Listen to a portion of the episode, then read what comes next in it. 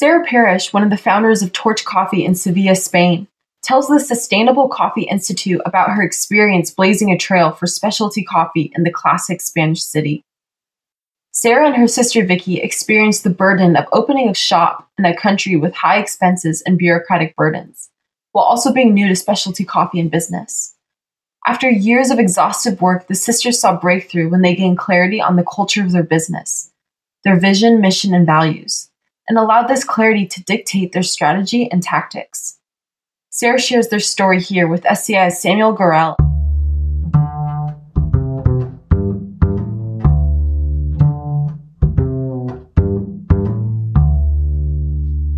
So you kind of know our story. You were with us in China when we were at Greenhouse. And then after selling Greenhouse, there was really a desire to take what we learned through that and help people mm-hmm. through developing SCI developed some coffee shop classes, like how to start a coffee shop. And you remember when I was in Spain, we taught the one class there. So you mm-hmm. kind of have some kind of overview of that. Well, I spent most of the last couple of years in China working on that. And then in 2018, my very last year in China, kind of finished the end of that project was getting into the nitty gritty of coffee shop managers. Like, what should coffee shop managers be doing? How do owners and managers work together? What sorts of questions and understandings and stuff should happen between them? What is the role of a coffee shop manager and how do you train someone to do that?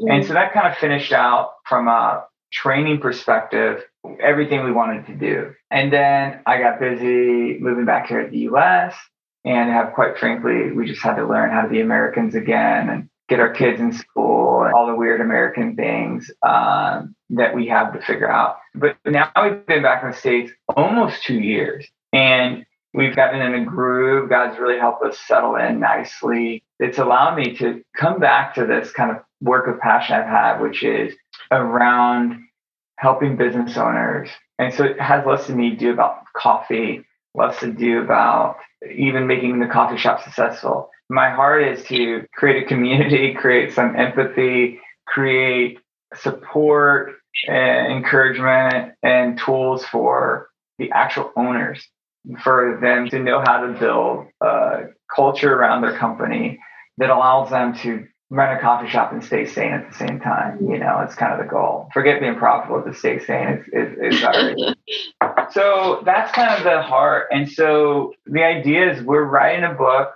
It's going to be kind of a fable based on real experiences, but written with made up characters. I don't know if you've read any of Patrick Lencioni's books, but he has like the five dimensions of a team and the ideal team player but they're all written in a stable kind of form where these fictional characters who are going through these things and he kind of details and he teaches the business principles through through story because yeah. people story. That sounds great. So yeah, so we have some characters. We're already kind of started with the beginning, and we're transitioning into the girl. She's she opens the cafe. It isn't going too well and some people helps her like, figure out something she's supposed to do. And honestly, that story I've heard 200 times from mm-hmm. different people. So it's not at all made up story. It's just that the character is made up. But just to tell you, our entire, and you may remember this from my time there in Spain teaching this class, but my entire idea is that there's layers of what makes a coffee shop successful. On the outside, what people see is location, remodel, brand, cool coffee cups, cute boys behind the counter, service, whatever those things are. That's like the surface level stuff that they see. Yeah. But underneath that, there's all kinds of management practices and systems and processes that actually ensure that the big stuff is out on time and looks good, that the coffee is good. It's not happening by itself. There's an underlying system in place at really successful coffee shops. Now, unsuccessful coffee shops, there is no system. And whatever happens that day is just literally left up to chance on how Pedro feels when he wakes up and, you know, whatever the, circumstances just kind of happen. But at successful coffee shop, there's systems and process to make sure that happen. But then underneath that, there's actually a more foundational layer that most coffee shops never get to, which is really digging into their vision, mission, values, which really becomes a nucleus in the soul of the company and actually is what provide the durability, sustainability, resilience. I remember there was a season a couple years in that you and Vicky were like, dude, we're done. We haven't paid ourselves. We're working 80 hours a week. Like, we're just done with this. Yeah. And I think my guess is the only thing that gave you guys strength and encouragement to continue was there was something more to why you're doing the coffee shop. There's more to your motivation than just, oh, it would be really cute and cool to run a coffee shop. Like there was something more like we want to do this to have positive influence on Seville. Or there's some deeper meaning and, and you guys had found a lot of purpose in your team and your interactions with your team and, and the relationships that were built there and that was some of what was motivating to keep going through what was difficult time. And that's what I call the soul of the business or the culture of the business. And so that's our entire theory is that, hey, there's all these exterior things that people think makes coffee shop successful, but that's simplistic. There's really these systems and processes beneath that. And beneath those systems and processes and managers, there's a culture. And if you go all the way down to the culture level, you're going to be way more successful. You're going to be way more happy, and your business is going to be way more resilient to pandemics and economic upheaval and difficulty. So, anyway, that's to give you context. That's our idea. And what I really hope happens today, we just want to hear what it was like if you can go back all the way to what you did to prepare to open a coffee shop.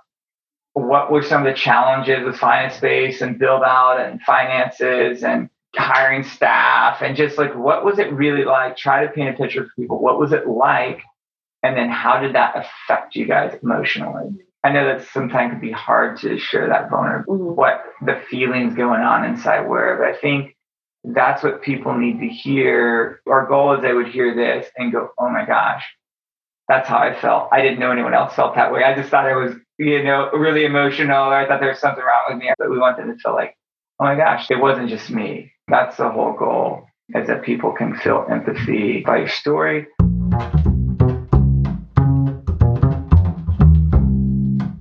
So, Sarah, the way we think about cultures in terms of like Simon Sinek has this idea start with why. His idea is like people care more about why you're doing what you're doing than what you're doing. So, can you talk about some of the why behind open a coffee shop in terms of like what kind of difference did you want to make in the world? That's another way to think of why is what kind of difference did you want to make in the world? Or even better, what kind of difference do you want to make in Seville through opening this coffee shop? Even though we didn't understand specialty coffee and we didn't understand how prices were to better quality, higher prices, like even if we didn't understand that, we saw the conditions of the coffee farmers. And so I think for us, it was in one way or another, we wanted to work in the coffee industry just to see how we could make an impact in that. We didn't fully grasp how to do that until later on, until we went to China and started seeing specialty coffee. I think that was one of the aspects is working with a product that was from our home and working with farmers and that kind of stuff. But I think on a level here in Seville, I think a big motivating factor for us was the way we run business. Seville's known for being within the hospitality industry extremely corrupt. They treat their staff horribly. They make them work long hours, not pay overtime, pay really bad salaries. So there's a lot of just like under the table kind of things uh, going on within hospitality here in Seville. So one of the big factors for us is like just to show people as well that you can run a successful business and treat your staff really well and have a really great culture within your business, do things correctly, and you can still make it work. Like you have that alternative. You don't have to do things unethically just because you feel like you have to, that you do have that alternative of there's sacrifices to make, of course, but at the at the long run, it totally pays off. It totally pays off to do business that way. That's cool. So Another way I like to think about culture is like, what do you wanting to accomplish? I guess I'm curious, did you guys ever explicitly state, like, oh, we kind of like to be the most popular shop in Seville or maybe even southern Spain? Would that just kind of happen? It, Was that a goal? In a sense, it was the goal, but it was more of a motivating factor of doing things with excellence and doing hmm. things really, really well we knew that in order to get the recognition that we wanted to within the coffee community or becoming well known as a coffee shop, we had to do things a certain way. And so we we're very, very, very intentional about doing things with a lot of excellence. Every coffee has more about the process than the end goal, more than like, oh, we, we want to be number one. We'll do whatever we can to get there. It's more about we want to do the things the right way. And if we do all the things the right way, yeah. I mean, I just can kind of remember going through that process and like you guys started bumping your way up on TripAdvisor and Yelp, and people started recognizing what you're doing. But I want to go back. So part of culture is people call it core values I like to prefer to call it behaviors. You started talking about that in the work environment. So talk to me more about were there things that were behaviors or values of how you guys operated internally as a team what were the things that were so important like hey you just have to do it this way and if you don't do it this way you just can't work here this is kind of a this is kind of a line that you can't cross. To me, those are core values or core behaviors where they're not optional. These are not just good sounding ideas. Like some core values are like excellence or whatever, but it's like to the point where a Torch, we do it this way. And if you're not willing to do it this way, you're going to have to find somewhere else to work. I think for us, it was having a good attitude and respecting one another and communicating properly. We had a couple people that weren't working 100% with an excellence, like their work was a little sloppy, but that can be worked on. Like your the way you prepare coffee or your latte art or that all stuff can can be worked on, but someone having a good attitude, being respectful, communicating properly, that was something that either you have it and you work within our culture that way or it's just not going to work out. So I think mm-hmm. that was a huge thing for us. Is we had a couple people that made great coffee, had tons of knowledge, super good baristas, but didn't have that and it didn't work out. Okay, so we talked about the different layers of coffee shops and what really makes them successful. We said that, I mean, you guys had kick ass coffee and kick ass pastries and cute boys. You guys kind of had the, the trifecta of everything you want in a coffee shop, you know, muscly shoulders behind the counters and everything. Uh, they, they went there and the guys works out more time per week than he's actually at work, you know, and I'm like, yeah, very handsome, but uh, but no. So my question is, were there ever systems in place? What at what point did you guys start going from you and Vicky having to be the symphony director, orchestrating everything, to actually having systems in place where people uh, knew there were standards and procedures and systems to make sure things were happening on a daily basis. At what point did you start putting in systems? I think both Vicky and I were very intentional trying to establish systems right off the bat, very, at the very beginning, even if it was just her and I working, because we knew long term we didn't want to be behind the bar.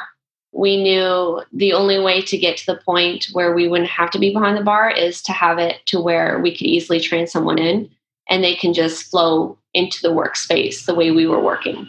So I think we were pretty intentional um, right off the bat that we were wanting to establish systems. But I don't think it was until maybe within two and a half years, the first going into the third year, that we really try to like focus in like we got to get the systems in place and like everyone working the same way. So I would say it was probably between year two and three that we really focused in on it. Can you think of a specific example of there was something that was not working, disorganized, you weren't getting the results you wanted, and you built a system. What was one of the systems that you put in place that like made life better when you're like, oh my gosh, we, I'm so glad we did this. Can you think of a system that really worked? I think everything that we established was pretty important. Like how you're saying, putting the kettle back in the same place, putting the rag in the same place.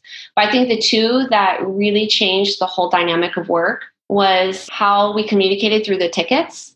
And we had this whole system set up of like who's who's on register they're able to communicate everything that needs, needs to be known through the ticket and they pass it on to the barista and there's a whole system of like who who pulls what how we communicate that someone's already pulled it i could go behind the bar at any moment and grab a ticket that was in line it was just we put them up in line i could look at a ticket and know exactly where they're at and it got to the point was literally I could just pick up a ticket and I knew, okay, this dessert's already been pulled, it's ready to be pulled, and they're working on the coffee and it goes to this table.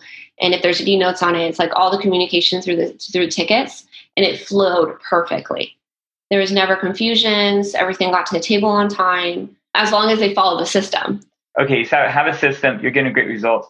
How did that change the way you felt? Like, how did you feel pre system when there was a lot of confusion? things are going wrong, and then how do you feel post system? Pre systems, there was more confusion. Customers were unhappy because there was a lot of missed orders, or the dessert got to the wrong table, or we would forget something, or it would be taken at different times. So customers were happier after we got the system in place because they were being served better. There was a lot less tension between the staff because now there's better communication. Everyone knows what they're supposed to be doing. They understand how things are done.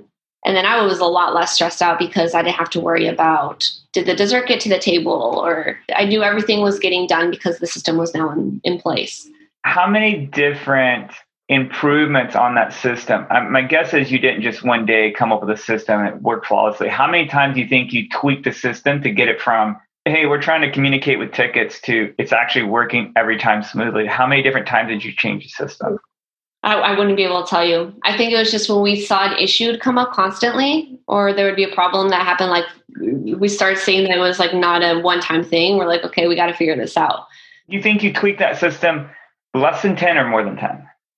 Probably more than 10. More than um, 10. But things like, okay, well, uh, table numbers or like little things that we would add to it or change or would this be better? But i think the, the good thing is, is me and vicky were pretty intentional about trying to establish these systems while we were working behind the bar. Then we mm-hmm. were the guinea pigs. Because that would have caused a lot of confusion and a lot of frustration in the staff of like constantly now we have to do that as well or why are we changing this again? So we keep trying it to see if it worked and then we kind of adapted it while we were behind the bar so once we started hiring staff on, then the system was already in place and they were being trained right off the bat of the way it was supposed to be done. Instead of constantly changing and adapting, because that would have been very confusing and very frustrating, I think, for staff members. Actually, I don't think you know how smart that is because I think that's one of the main places systems fail is like when people just try to over delegate that or even abdicate that to the staff. And they're like, just come up with a system. It's like, well, as a business owner, that's kind of your job is to create the rules of the game and the system. And then the employee's job is to follow those rules and they can give you feedback and they can be a part of the process. But you can't totally abdicate that out unless you just happen to have the exact right employee, which is me work.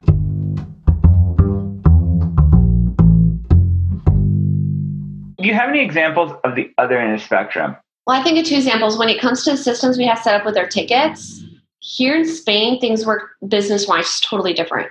So I've heard like a lot of our customer or a lot of our employees within joking kind of said I was too rigid, which could be the case. Um, but because they're used to working at coffee shops or at restaurants here where it was there was no systems in place at all. And so when they came into Torch, we were known for being very organized, having systems. And so there's this one girl that was working with us. She was really good, but she had worked at another coffee shop where there was no systems, and she had a really hard time getting onto the system because she felt it as a lack of trust in her. Mm. And so we're like, well, we tried to explain it to her. We showed her how it works, that kind of stuff. And it was actually pretty cool because it, it took her a while to get on the systems and to accept the systems. Like she was kind of resisting it a lot. But then one day, her old job called her because someone was sick and they just asked her to do one shift and she went and did a shift at her old job and she came back the next day. She's like sarah i now understand. And she was totally grateful for it. And so it took her to go back to working without systems to finally realizing how she easy how much she lost. yeah she she didn't realize how much she actually was benefiting from it until she didn't have that. But I think the hardest part was when we tried to establish the systems with the daily responsibilities and cleaning because that was actually something we added in later on because since me and Vicky were the ones doing it, we kind of knew what needed to be done and cleaned, and we would just kind of go cleaning as we needed. But once we started having more staff, we started realizing that there was a lot of conflict of like, well, I did, I cleaned more, and this person hasn't done anything, and who's going to do what? And like, they pick favorite cleaning jobs and leave the ones that are not as enjoyable. So we had to create a cleaning chart kind of thing for all the responsibilities and we included everything from like making the smoothie bags, making the cold brew, like more barista type responsibilities, and then all the cleaning, like cleaning the windows, uh, all the cleaning of the locale.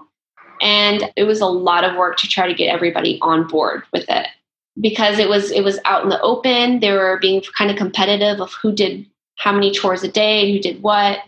But once we got everyone on board with it, then it actually worked really well because I didn't have to tell anyone what they had to do that day. They would go in, they would see the list, they everyone knew what needed to be done. They knew there were consequences if they didn't get it done that week. So at the end it worked really well, but getting people on it was a lot of work.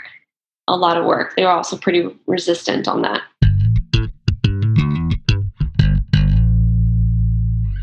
One of the major challenges for a coffee shop owner can be when they bring in a manager. At what point did you guys have a coffee shop manager? How long have you been open before you hired someone to, to be a manager? We added in a shift leader probably by the two and a half years in, just for the shift that was in the afternoon that we weren't we weren't always there, just to kind of take lead on that shift. So we we added in a shift leader as soon as we could. But a manager was on, I think, our third year. So we had a store manager during the last year that we were open. Honestly, usually the relationship between managers and owners are pretty challenging. And usually the disconnect is the owner doesn't really know what they want and because they're not very active in the coffee shop your situation is kind of unique because you had actually been the manager for three years and you created all the systems. And so mm-hmm. essentially, you were able to give this store manager a lot of clarity on exactly what you wanted for them. Where most coffee shop owners are like, hey, I have a coffee shop. It's not working, it's kind of broken. We have no systems. know what you're supposed to do to fix it.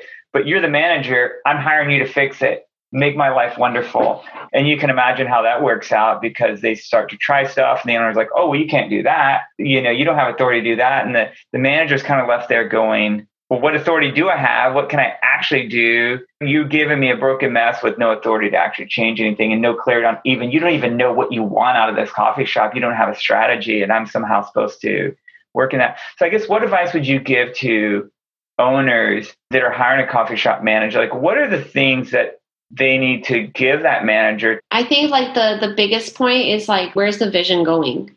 I think we were pretty clear on that with him. Like what was it that we wanted long term? And then within that vision, long term, we we tried to give him some liberty to be creative and find ways to do things better.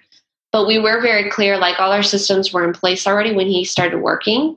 So he actually started working as a barista. He was able to learn all the systems and he started working really well. That's when we promoted him to the store manager. So we were very clear about vision, where we were going as a coffee shop, the systems we had in place, how things are done, how we manage things. We were also very clear once he became a store manager on his authority. We didn't want any confusion with the staff of like, well, do I talk to Jesus or do I talk to Sarah? Or, but if Jesus gets onto me for something, is that really authority or do I still go to Sarah? So we were pretty clear like if Jesus says something, it's you have to go with what Jesus says because we wanted to make sure that he had full authority and felt that he had enough um, liberty to make decisions when we weren't there. And so we're always like, if Jesus says something, then go with what Jesus says. And if me and Jesus have to talk about it later on afterwards, then we'll go back and like kind of correct things or like, hey, maybe next time but with the staff, we always make sure that he had enough authority to do his job and get stuff done. And we also gave him a lot of liberty of like if he saw something that he felt needed to be fixed, that he would still feel that he can do it. Like the systems were in place, but there was still some stuff like inventory, products that were being thrown out, like those systems weren't 100% yet. And he worked on what we had established and made it better. So still like kind of establishing clarity on systems we had in place, but also giving him liberty to do his job and make things better. What I'm hearing you say is almost more important than having the right systems. You guys had created a culture of systems. You had created a culture where people knew when they come to work here, it was almost part of your core values that we do things in a systematized, organized way, which is actually a cultural concept that if you want to work here, you almost have to adopt and appreciate the value of systems and so that your store manager not only has fallen them but he believes in this concept enough that he's building and improving systems mm-hmm. himself mm-hmm.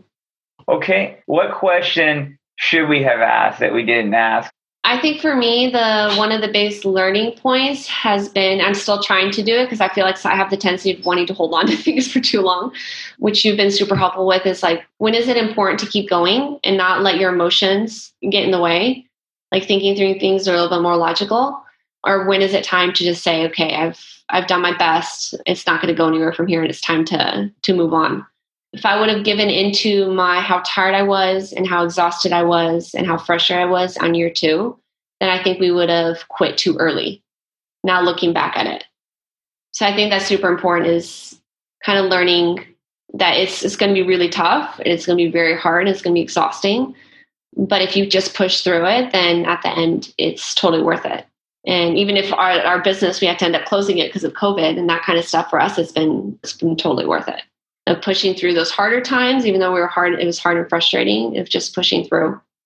How has this entire journey molded your faith? You know, I know you, you believe in God and you went on this journey. How did this journey affect uh, your relationship with God? I think it's a big mix of things. I think it's it's being able to see how things have worked out, like the connection with you, and then how we were able to find investment, and like how just everything was kind of laid out for us at the beginning to try to get this open.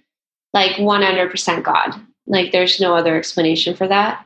And then how we paid how we paid our bills the first three years. I have no idea how we did that. We weren't making any money.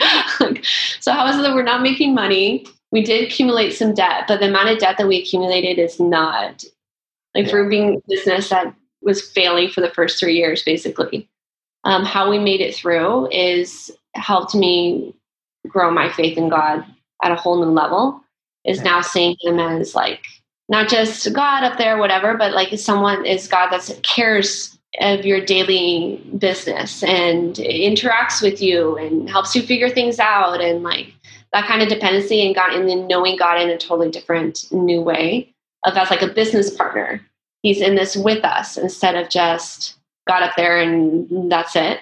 But then there's also been moments that have been a struggle it's like this, you know, I think when COVID first hit was a huge struggle and I was really angry at God for a while of like, well, now you got us to a good point and now you have permitted this and like why? Like I just understand why why things had ended the way they did. Like why did you give me hope in selling the business and why did you allow me to get to a good point just to get to a, now basically lose everything again?